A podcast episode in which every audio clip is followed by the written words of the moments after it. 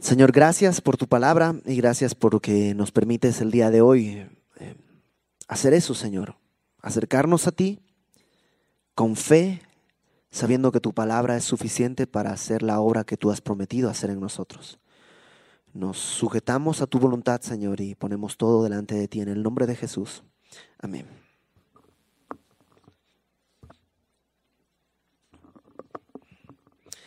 Estuve muy tentado a ver el capítulo entero el día de hoy, porque como los otros capítulos tiene un hilo conductor, pero en esta primera parte que vamos a ver hay tanta riqueza, no solo en información, sino en instrucción para un tema que yo creo nos toca a todos. Porque no sé si te pasa que en tu casa hay áreas donde nunca puedes limpiar. O sea, no es que no quieres o te da flojera, sino que no se puede.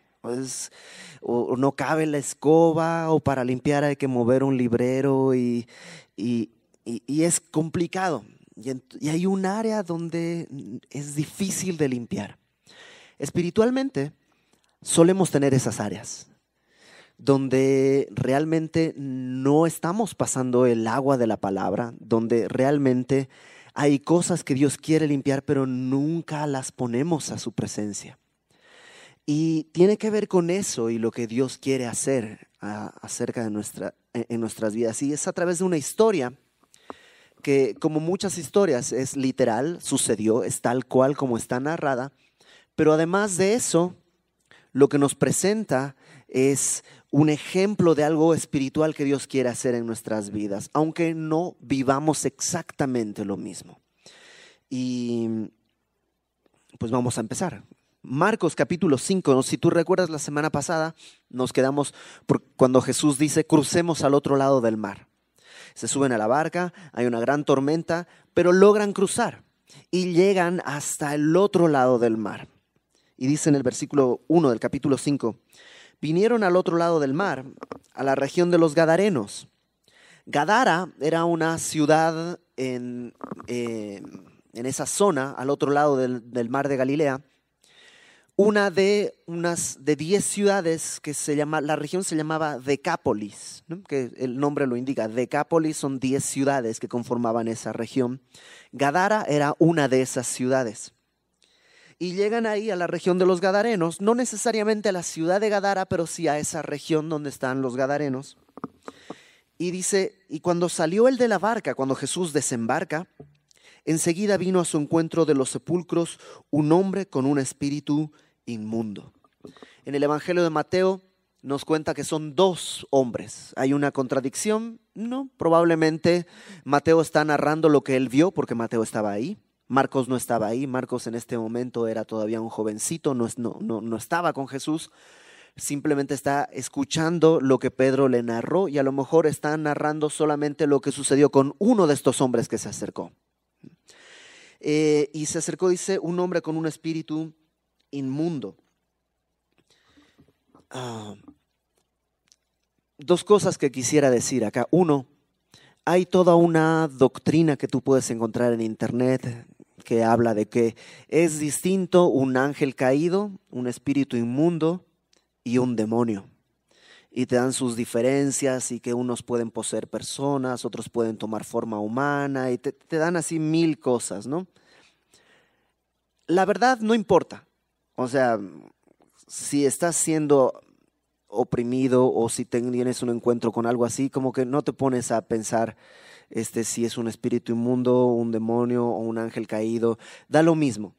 En este pasaje, a este espíritu inmundo también se le llama demonio. Entonces, yo creo que esas diferencias las hacemos, las hacen los teólogos tratando de a lo mejor explicar algo, pero al final termina siendo siempre más confuso. Entonces, vámonos por la parte sencilla. Hay un ser espiritual, demoníaco, que está en este muchacho. Ahora, ¿la posesión demoníaca existe? Porque el día de hoy, si tú hablas con algún psicólogo, probablemente te va a decir, esas eran las explicaciones que se daban antes a los desórdenes mentales, las esquizofrenias y ta, ta, ta, ta, ta, ta, ta. Realmente no hay nada de eso. Bueno, la Biblia habla claramente de distintas posesiones demoníacas en distintos momentos. Es algo real, es algo literal. ¿Y el día de hoy existe? Sí, el día de hoy existe. ¿Lo he visto? Sí, lo he visto y es muy feo. Pero hay algo que también tenemos que decir. No es como en ciertas iglesias se presenta una realidad en el creyente. O sea, un creyente no puede estar poseído por un demonio, un espíritu inmundo o por un ángel caído. No puede. ¿Por qué? Porque la luz habita en el creyente. El creyente es morada del Espíritu Santo y el Espíritu Santo no comparte su espacio con un demonio. De hecho, en Juan capítulo 1 dice que la luz prevalece sobre las tinieblas y las tinieblas no pueden contra ella. Entonces, ¿qué es lo que creemos? Creemos, número uno, que esta es una realidad. Es una realidad a la que puedes llegar de muchas maneras. Una es evidentemente a través de ritos pues, ocultos y cosas así. Si estás metido en esas cosas, evidentemente estás entrando en ese terreno.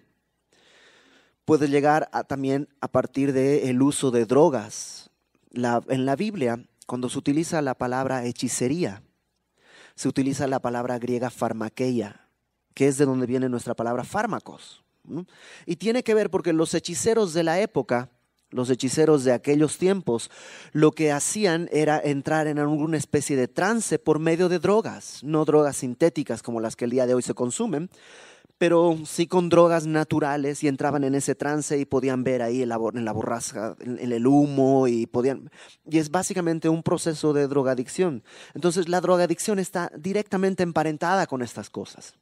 Gente que consume drogas probablemente está abriendo puertas en este sentido también para ser una persona así. Pero un creyente definitivamente no. Por eso que creemos que un creyente necesita liberación, que es también en otras iglesias se practica. Recién tuvimos el sábado pasado una conferencia sobre los distintivos de semilla de mostaza. Y una de las preguntas que nos llegó es ¿por qué no practican la liberación? Sí la practicamos, pero le llamamos evangelismo. Una persona que tiene un demonio no necesita ser liberada, necesita ser salva.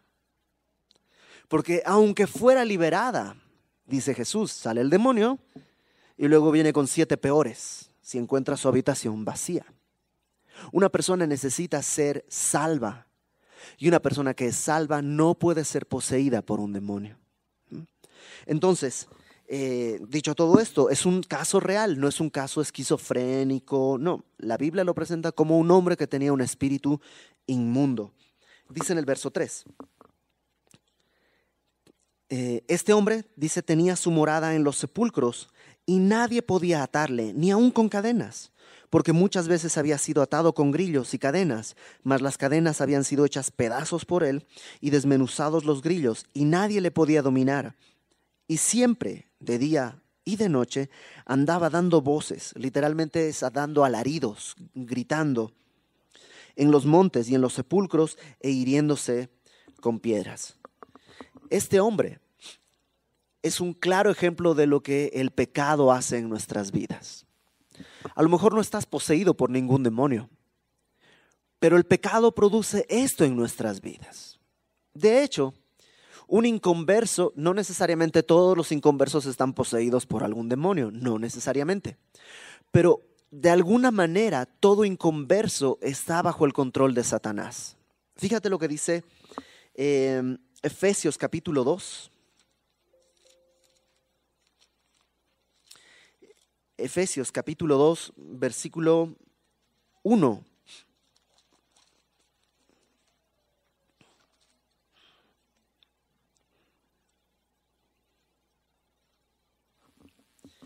Dice, Él, hablando de Jesús, os dio vida a vosotros cuando estabais muertos en vuestros delitos y pecados. Igual que este hombre, ¿no? Este hombre habitaba entre sepulcros.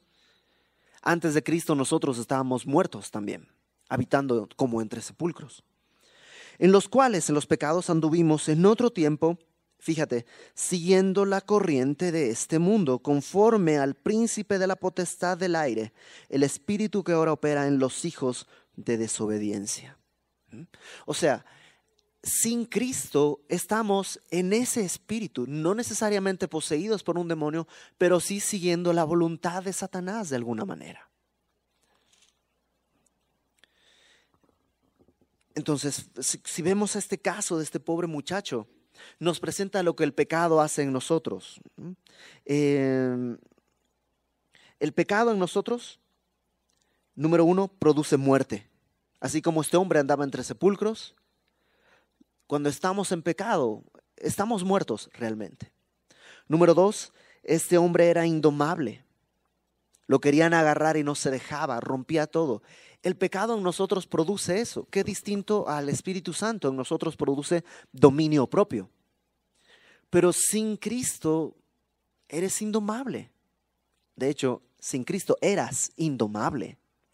No solo para otros, sino tú mismo no te podías contener. Me recuerda a personas, no sé si te ha tocado ver gente que en la calle se enfurece y pierde no solo el control, pierde el estilo, pierde la vergüenza. Y ahí está, y es así, calma, te va a dar un infarto. O sea, no es tan grave, nomás se te cerró o nomás se paró porque era el amarillo y no se quiso brincar el alto. Y el de atrás, o sea, ¿qué es lo que pasa? Es que ese espíritu hay en los que no son creyentes, son indomables. Son indomables. ¿O qué me dices de personas que abusan de sus hijos en golpes? No estoy hablando de abuso sexual necesariamente, pero sí, te dije que no, ¿cuándo vas a aprender? Y bla, bla, bla, bla. Yo decía, oye, eso no es disciplinar a tu hijo, eso no es amor, eso es abusar de tu hijo. Pero es que se lo merece. No se merece eso. Es un niño y merece disciplina y merece instrucción. No abuso. Eso es falta de dominio. Eso es pecado. Y lo mismo en el terreno sexual. ¿Por qué ocurren las violaciones? Porque alguien no tiene dominio y decide tomar a la fuerza algo que no puede tomar. Pero así es el pecado, ¿no? En los inconversos, pero también en nosotros. Cuando pecamos, hay una parte de nosotros que está muerta. Cuando pecamos y vivimos y perseveramos en pecado, perdemos el dominio, perdemos el control. Alguien que grita, ¿no? Y no estoy hablando del estilo de predicar que, por ejemplo, algunas personas tienen, pero en una iglesia alguien que grita a otros, yo no me imagino a mi pastor gritándole a nadie, ni en consejería, y créeme, he visto todo tipo de consejerías. No me imagino a mi pastor levantándole la voz a alguien. Eso es falta de dominio. Ahí hay un pecado, y probablemente está el pecado saliendo por esa área. ¿Qué más tenía este hombre? Daba alaridos, voces, gritos, ¿no? Esto es gritería. ¿Qué más tenía este hombre? Dice, herido. Y sí, el pecado nos lastima. Se hería todo el tiempo. Entonces, de alguna manera en este hombre podemos vernos reflejados, aunque no seamos poseídos por un demonio. En pecado tenemos este resultado. Eso es lo que el pecado hace a nuestra vida. Produce muerte, nos produce descontrol, nos produce gritería, nos produce herida, dolor. En esta escena también vemos lo que el mundo puede hacer. Y lo que el mundo puede hacer es simplemente tratar de amarrarte. Y trata de amarrarte, y trata de amarrarte, y trata de amarrarte, pero no puedes. ¿Por qué? Porque eres incontenible. No sé si alguna vez antes de Cristo trataste de dejar algo y no podías. Y dices, no, ahora con esta estrategia y tratas de amarrarte y siempre encuentras cómo zafarte. Pero cuando vienes a Cristo encuentras libertad. Entonces, esto es lo que el mundo hace, esto es lo que el pecado hace. Pero ahora veamos lo que Cristo puede hacer por un hombre así. Versículo 6. Cuando vio pues este hombre, cuando vio a Jesús de lejos, corrió y se arrodilló ante él. Ahora, ojo, se arrodilló ante él no quiere decir que fue salvo. Ya lo hemos visto las últimas semanas. Cómo puedes tener una postura, puedes reconocer un señorío, pero si no hay amor, no es una relación que al Señor le interesa. Dios quiere esta relación más allá de, sí, Señor, está bien, tú eres el rey. Ya, está bien. No, o sea, es como otra vez, ponlo como tu hijo. Cuando le dices, levanta tus juguetes, ¡ay, lo voy a hacer! No, pero espera, no quiero que lo hagas así. Eso no es obediencia, eso sigue siendo rebeldía. Y este hombre se postra, pero no está postrando el corazón. Se arrodilla, pero no está rindiéndose en verdad. Y le dice, clamando a gran voz, dijo, ¿qué tienes conmigo? Otra traducción podría ser, ¿qué quieres de mí?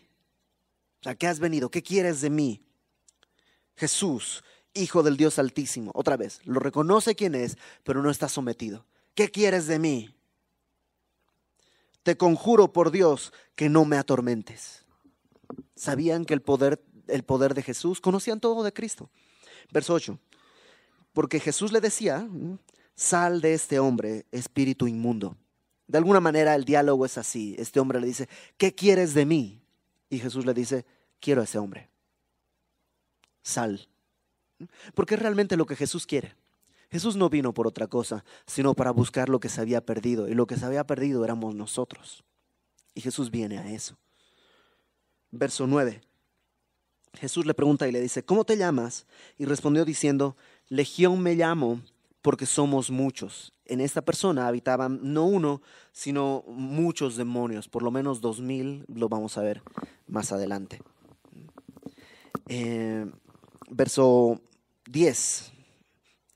Y le rogaba mucho este demonio en el cuerpo del hombre, le rogaba mucho que no los enviase fuera de aquella región.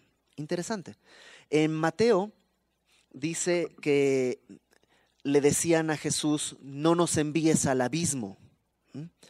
Haciendo una búsqueda en la Biblia de lo que es el abismo, podemos entender que el abismo se le llama a una especie de prisión para demonios que existe. Y la palabra abismo literalmente es pozo sin fondo. Es alguna prisión donde están algunos demonios, los demonios más grandes, más fuertes probablemente, los que estuvieron en el tiempo de Noé y que van a ser liberados en el Apocalipsis. Está en Apocalipsis un momento en cuando se le da la llave del abismo a un ángel y abre y salen los demonios y todo esto. Entonces es una cárcel, es un lugar de tormento para estos demonios y estos demonios le están diciendo a Jesús, no nos envíes al abismo. Acá Marcos narra que dice, no nos envíes fuera de esta región. Interesante, ¿por qué esta región era tan atractiva para los demonios? Porque evidentemente en esta región podían vivir sin ningún tipo de problema. A lo mejor en Jerusalén no podrían estar viviendo porque ahí está el templo, porque ahí hay gente que ama al Señor, por muchas razones. Pero en esta región estaban felices y no querían ser llevados a otra región. Verso 11. Estaba allí cerca del monte un gran hato de cerdos paciendo, es decir, comiendo, ¿no? Y le rogaron todos los demonios diciendo, envíanos a los cerdos para que entremos en ellos. Y luego Jesús les dio permiso. Entonces, en vez de estar en este hombre, Jesús les dice, salgan y dicen, ok, pero no nos envíes al abismo y no nos envíes fuera de esta región. Mira, hay unos cerdos ahí, déjanos ir a los cerdos. Eso también es interesante porque para un demonio, estar en un hombre que estar en un cerdo es lo mismo. ¿Y esto qué quiere decir? Y es bastante fuerte porque a Satanás no le importas en lo más mínimo. Vales lo mismo que un cerdo. Da igual. Muchas veces gente dice, no, pero es que Satanás sí nos da lo que queremos. No sé si has leído publicaciones realmente que te dicen, no, mira. Dios es una fórmula en la que antes se decía y se acusaba para que los niños y no sé qué. Pero en realidad, realmente el bueno de la película es Satanás. Satanás es el que te da esto, te da esto. La verdad es que no. A Satanás no le importamos un comino.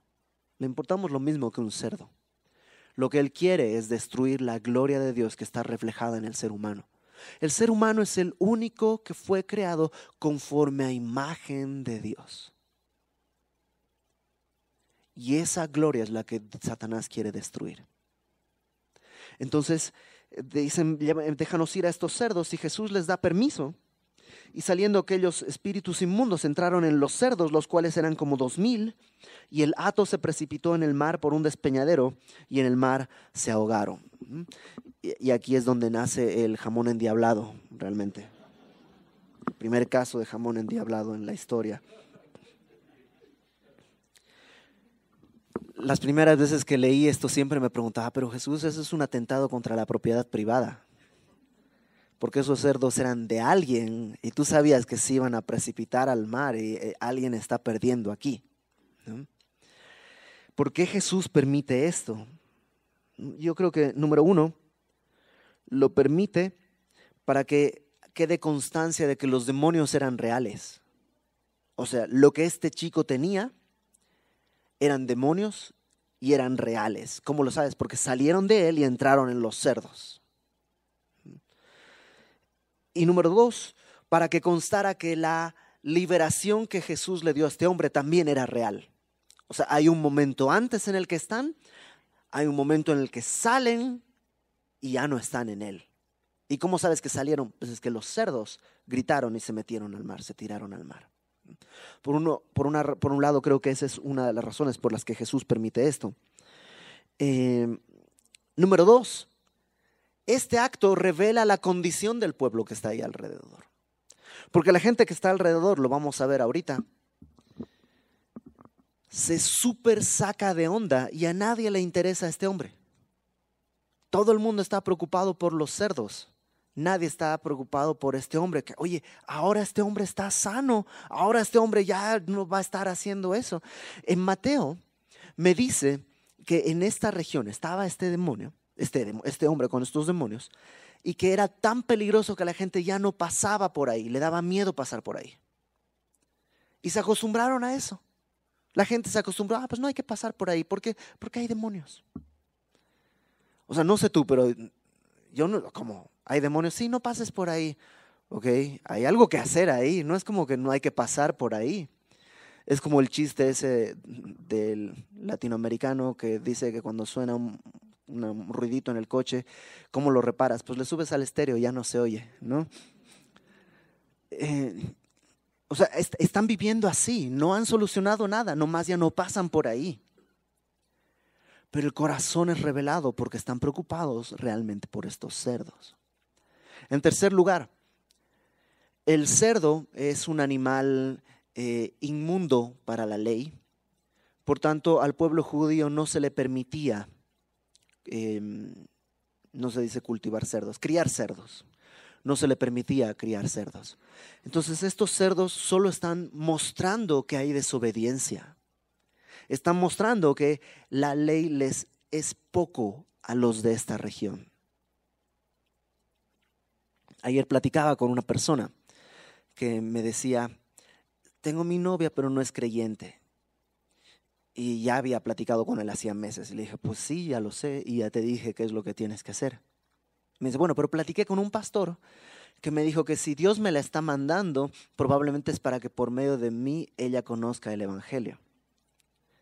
Y le digo, mira, yo no sé quién te lo dijo y ni quiero saber. Pero la Biblia es clara. Lo blanco es blanco, lo negro es negro, lo bueno es bueno y lo malo es malo. Si quieres predicarle el evangelio, muéstrale que tienes temor de Dios y que vives de acuerdo a su palabra. Si no, no estás predicando el evangelio, estás ensuciando el evangelio. Y me miraba, me decía, como que bueno, pero yo no te voy a obligar, ni te voy a presionar, ni me voy a enojar contigo. Y Dios, cuando te des cuenta y esta bomba te estalla en las manos, va a estar ahí para consolarte y querer, pues, volverte al camino. Pero es tu decisión. Hay una parte en tu vida en la que no quieres que Dios esté. Estás criando cerdos en esa parte de tu vida y no quieres perderlos. Ahí están, florecen los cerdos porque el terreno está listo para eso. Y la gente ahí, fíjate cómo reacciona. Versículo 14. Los que apacentaban los cerdos huyeron. Eso es comprensible, ¿no? Pasa esto, salen corriendo.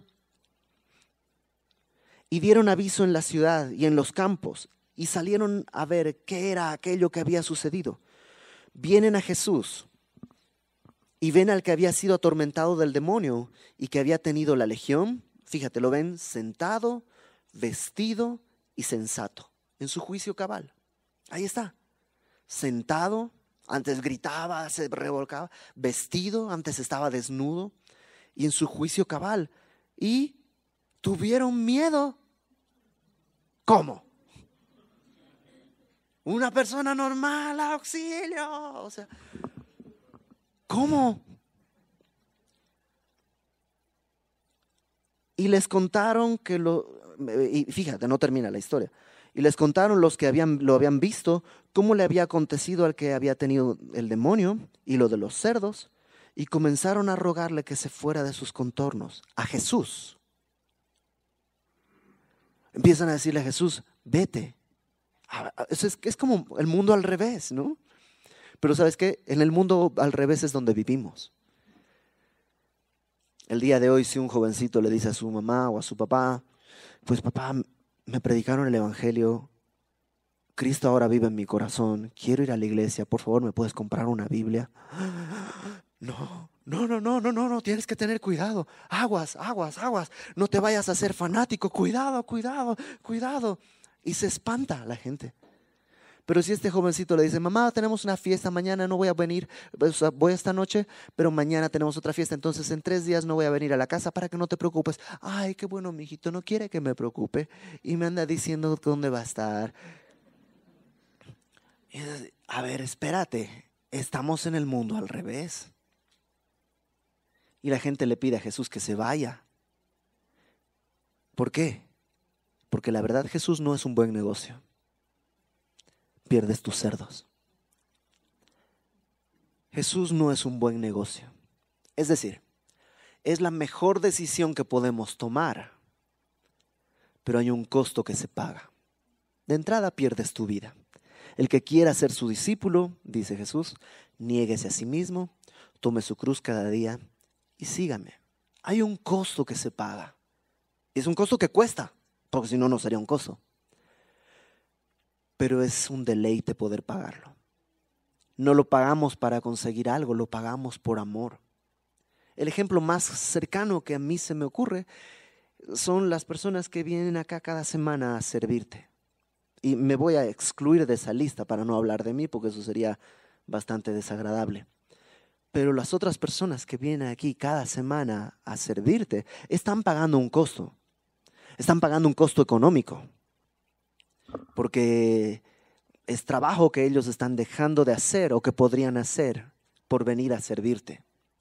Están pagando un costo de esfuerzo físico, no solo porque tienes que manejar de regreso y llegas en la madrugada, 1 de la mañana, si vives lejos, 1:30, porque el DF nomás, o sea, depende de dónde vives. Sino al día siguiente la vida continúa y hay que levantarse y trabajar. Y es un costo. ¿Y sabes qué? Lo pagan bien. Pero cuesta. Pero mis amigos lo pagan con gusto. Y aquí nadie está cobrando un peso por venir. Ninguno de nosotros tiene un salario extra o un salario además o un peso por venir acá. Nadie. ¿Por qué? Porque Cristo no es un negocio. A venir a cobrar por un estudio bíblico, hágame el favor, ¿dónde se ha visto? Bueno, lamentablemente sí se ha visto.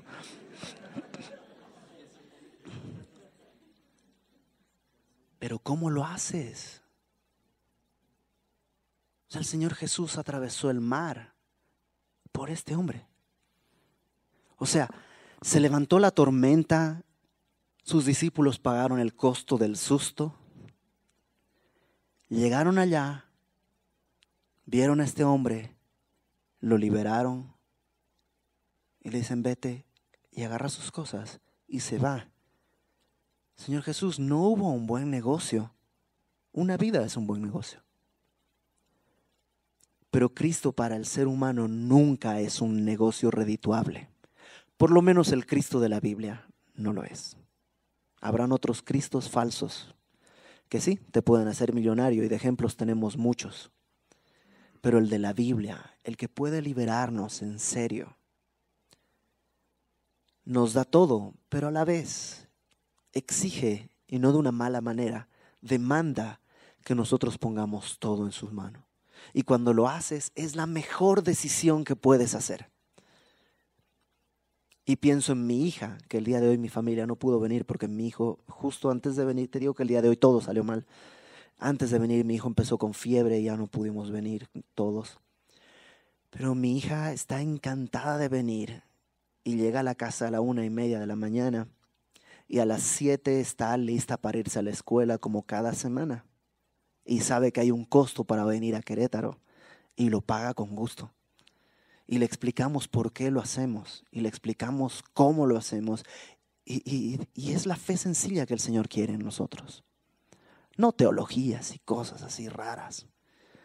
Solamente que podamos ver que se pierden cerdos, pero se salvan gente, personas. Y tú digas, vale la pena perder esos cerdos. Nomás eran cerdos. Aquí estamos hablando de personas, de vidas. Y ahora vienen y le dicen... Vete, ¿no?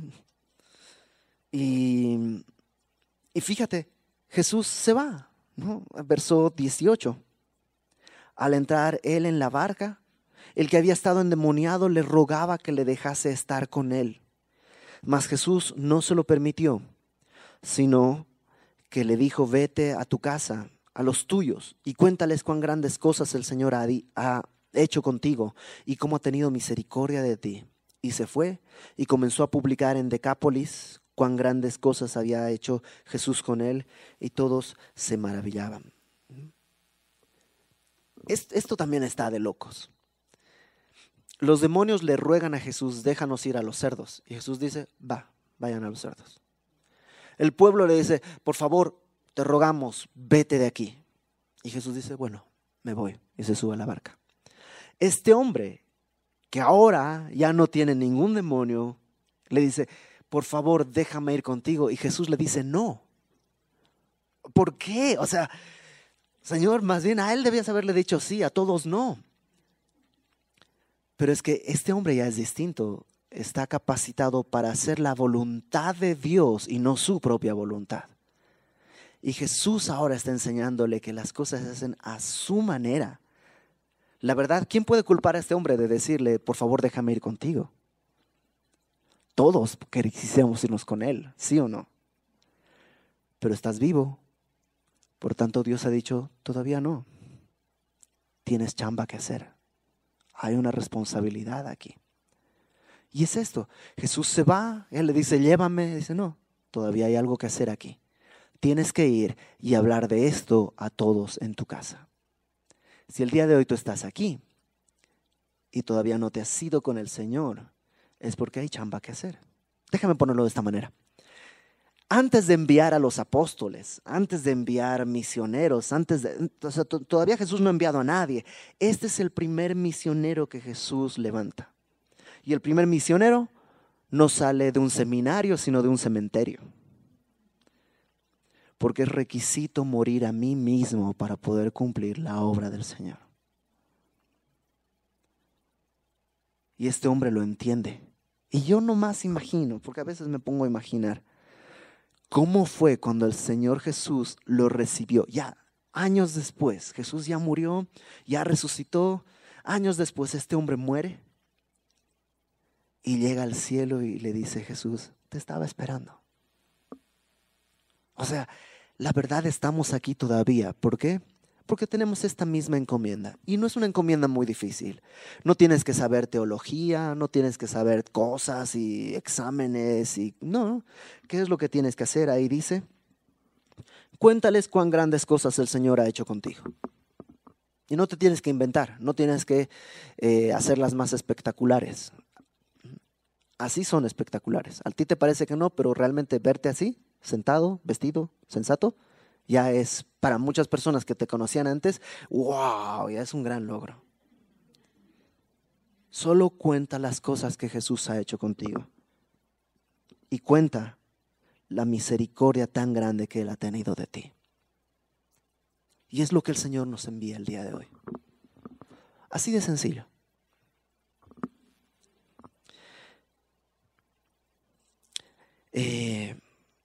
La palabra dice que Él nos ha sentado, Efesios 2, por ahí del versículo 6, que Él nos ha sentado en los lugares celestiales.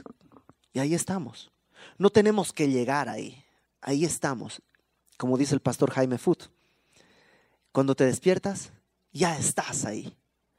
No tienes que escalar, así, voy a hacer mi devocional y voy a orar, y así como a las 9 de la mañana, ya llegué, ya me puedo sentar en los lugares celestiales. No.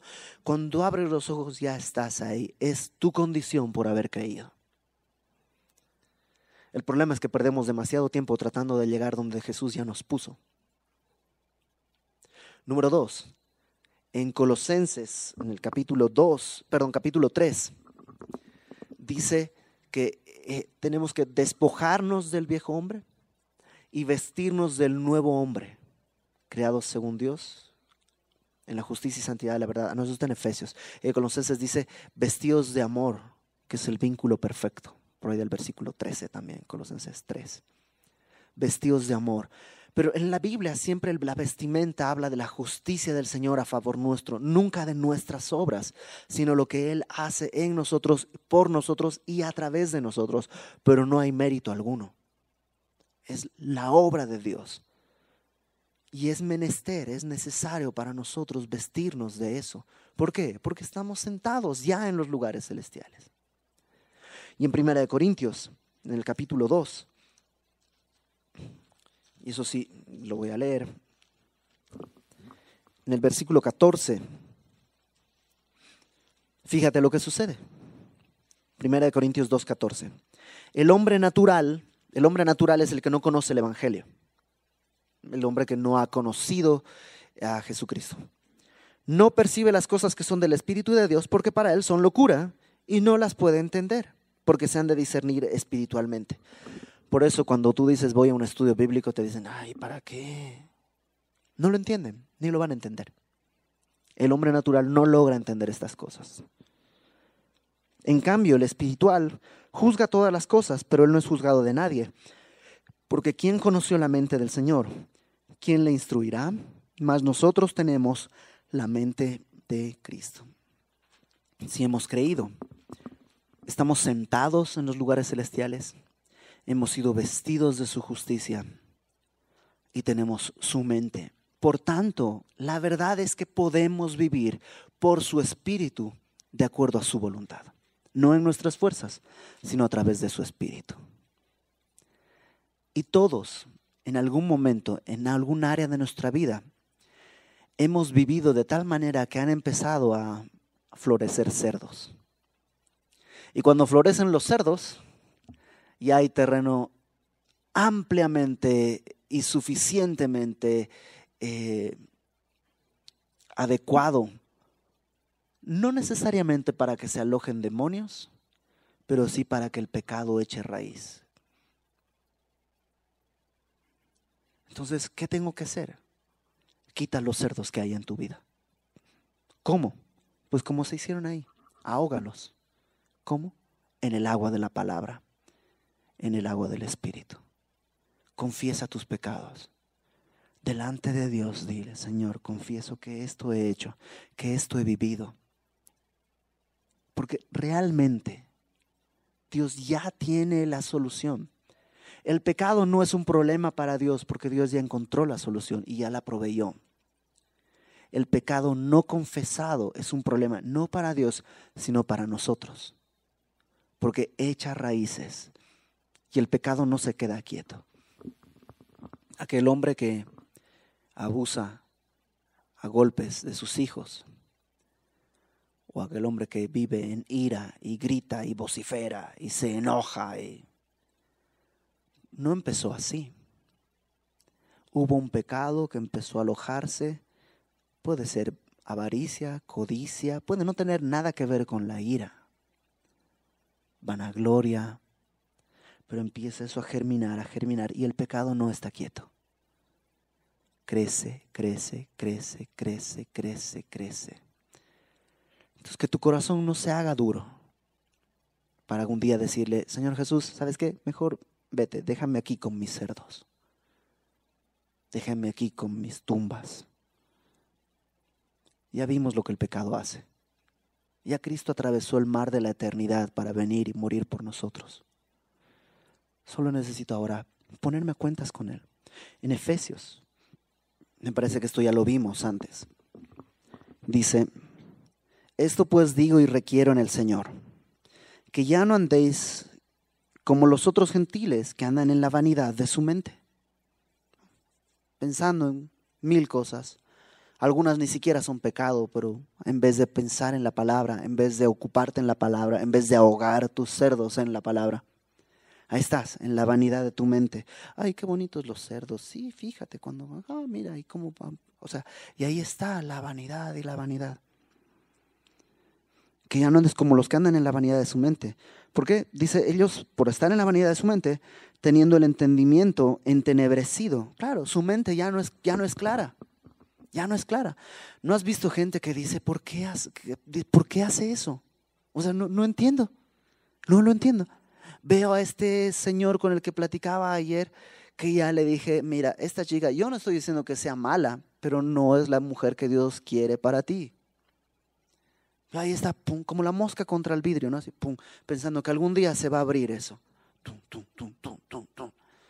¿Qué pasa? Su entendimiento está entenebrecido, no piensa con claridad.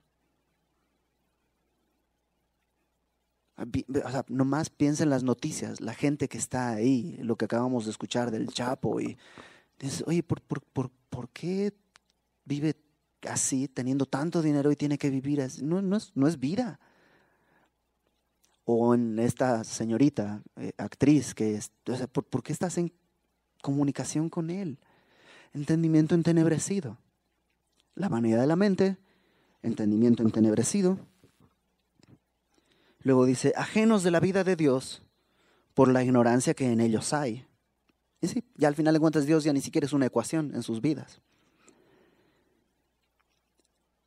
Por la dureza de su corazón, y el corazón termina completamente endurecido, los cuales, después que perdieron toda sensibilidad, se entregaron a la lascivia para cometer con avidez toda clase de impureza.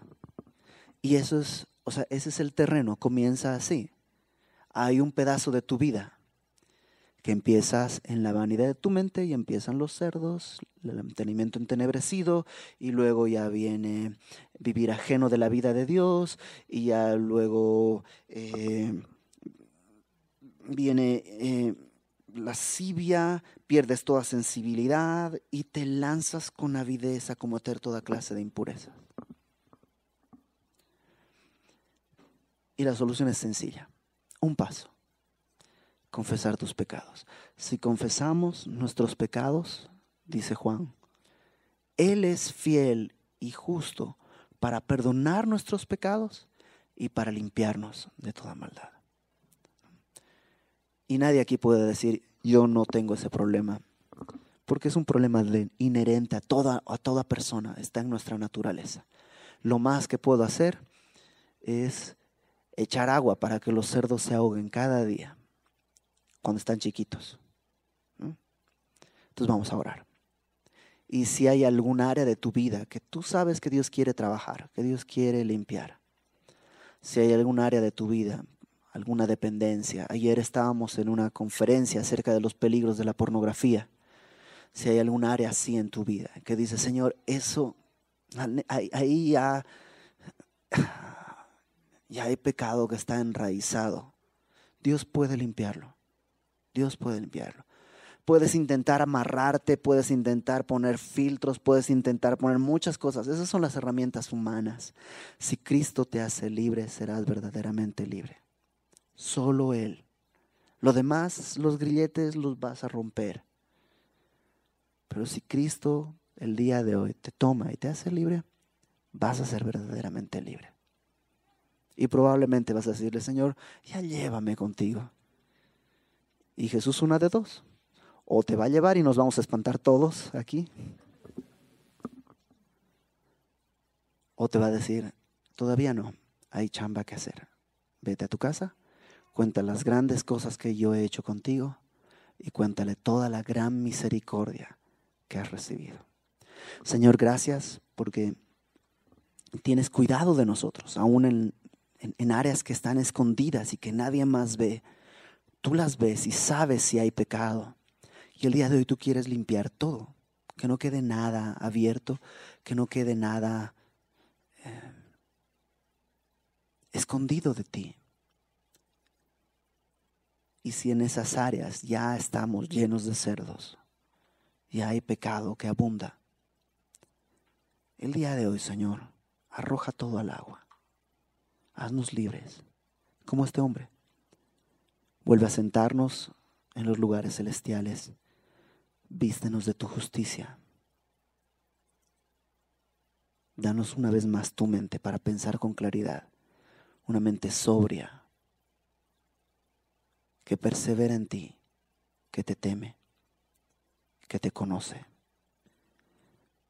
Oramos, Señor, con fe. Sabemos que nos escuchas. Sabemos que no hablamos al aire, que estás aquí y que nos oyes. Así como oíste probablemente el clamor de este muchacho y atravesaste el mar, tú ya atravesaste, Señor, el tiempo y el espacio para pagar por nuestros pecados. El día de hoy, con tu Espíritu Santo, una vez más, ven sobre nosotros. Llénanos por completo y todo, Padre, lo pedimos con fe para tu gloria, para que tú seas exaltado, Señor, en el nombre de Jesús. Amén.